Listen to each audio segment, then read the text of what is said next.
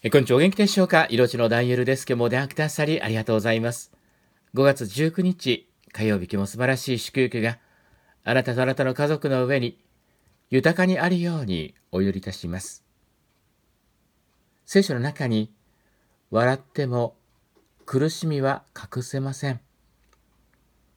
笑った後、悲しみがそのまま残っています。と記されています。これは、知恵の泉14章の13節の言葉、リビングバイブルでお読みしました。私たちには楽しいことがたくさんあります。例えば、お笑い番組を見たり、また自分の趣味に没頭したり、また友達とワイワイと話したり、いろんなこの楽しみっていうものがありますよね。しかしどうでしょうか？本当にあなたは笑っていますか？心の中に悲しみがあると、心の中に苦しみがあると、表面は笑っていても心は泣いているということがあると思うんですよね。私たちはいつも心が笑顔でなければならないと思います。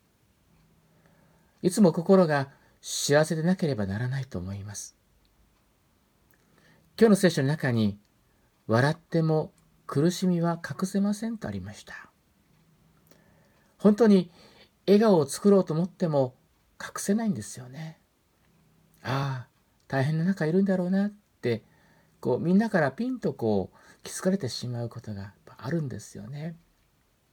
ですから私たちは心の中、いつも幸せであり続けなければならないと思います。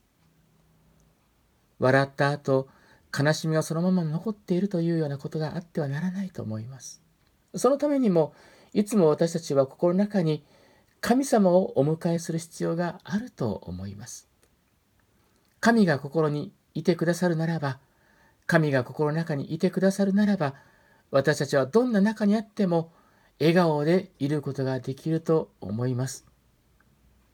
神様がいらっしゃるから大丈夫だと、その上に立つことができるならば、私たちは平安でいられると思いますね。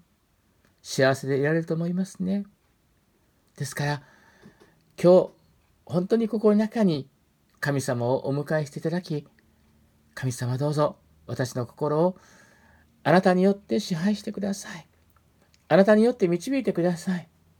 そう祈りつつ歩んでみていただきたいと思いますね。